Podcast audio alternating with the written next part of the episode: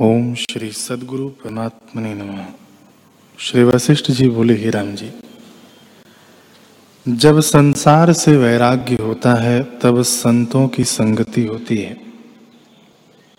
फिर शास्त्र सुनता है, तब संपूर्ण जगत नीरस हो जाता है। जब जगत नीरस लगा और आत्मा में दृढ़ अभ्यास हुआ, तब अपनी स्वभाव सत्ता प्रकाशित होती है। उसी स्वभाव सत्ता में स्थित होने पर परमानंद की प्राप्ति होती है, जिसमें वाणी की गति नहीं है। हे राम जी, जब यह अवस्था होती है, तब मन स्थिर हो जाता है। अर्थों की तृष्णा नहीं रहती। जो अपने पास होता है, उसको रखने की भी इच्छा नहीं रहती। सहज त्याग हो जाता है। और पुत्र, धन, स्त्री आदि तब नीरस हो जाते हैं। यद्यपि वह मनुष्य इनके बीच में रहता है तो भी इनमें अहम मम अभिमान नहीं करता।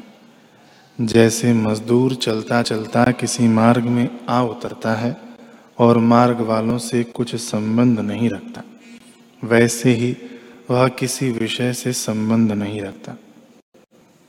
और जो अनिच्छित इंद्रियों के सुख प्राप्त होते हैं, उनमें राग द्वेष नहीं रखता। जैसे किसी पत्थर की शिला पर जल चला जाता है तो उसको कुछ राग द्वेष नहीं होता। वैसे ही ज्ञानवान को किसी में राग द्वेष नहीं होता।